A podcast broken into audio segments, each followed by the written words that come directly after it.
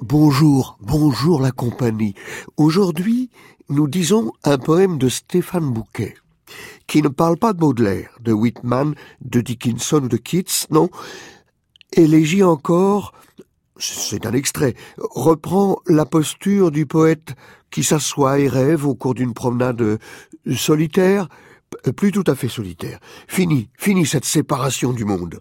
Je déclare la solitude ouverte. C'est la vraie inauguration du moindre monde, n'importe où. Peut-être assis dans ce parc où, pour la première fois de la vie, on entend le son de scie circulaire d'un écureuil attaquant la coque d'une noix, c'est notre ébauche de dialogue. Écoute, écoute quand j'annonce la météo de demain, une surprise pourrait venir avec.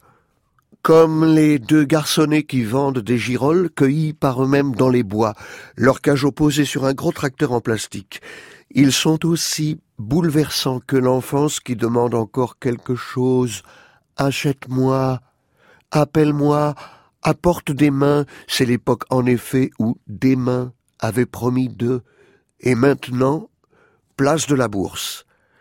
Bruxelles, 9 heures du matin, gris, et la grève amoindrit beaucoup le trafic, quelqu'un déjà, rouge de coque alcool, s'excuse. Il faut bien manger.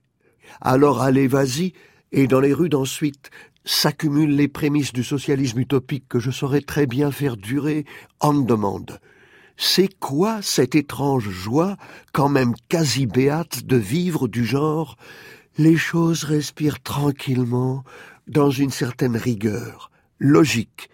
Les haies, comme le voulait le nôtre et le nôtre, il les a redessinées récemment, des allées de gravier calmes où marchent les amants séparés de l'angoisse à cause de leurs baisers de marque et leurs caresses de luxe. Ici vient à passer un petit poème d'Emily Dickinson, c'est pas prévu dans le poème de Stéphane Bouquet, c'est nous qui la faisons passer. Les rouges-gorges, aujourd'hui, sont aussi drus sur toits et rameaux et clôtures que les flocons l'étaient hier. L'orchis arbore son aigrette pour son fidèle amant, cire soleil, revisitant le marais. Maintenant, c'est le café, dit Stéphane Bouquet. Revenons. Maintenant, c'est déjà le mar du fond de tasse. La cafetière a jeté comme le reste de ses phrases à la place de celle très simple où nous aurions pu vivre. De toute façon, je vais produire ce bruit dérisoire et désordonné aussi longtemps que ta disparition reste provisoire.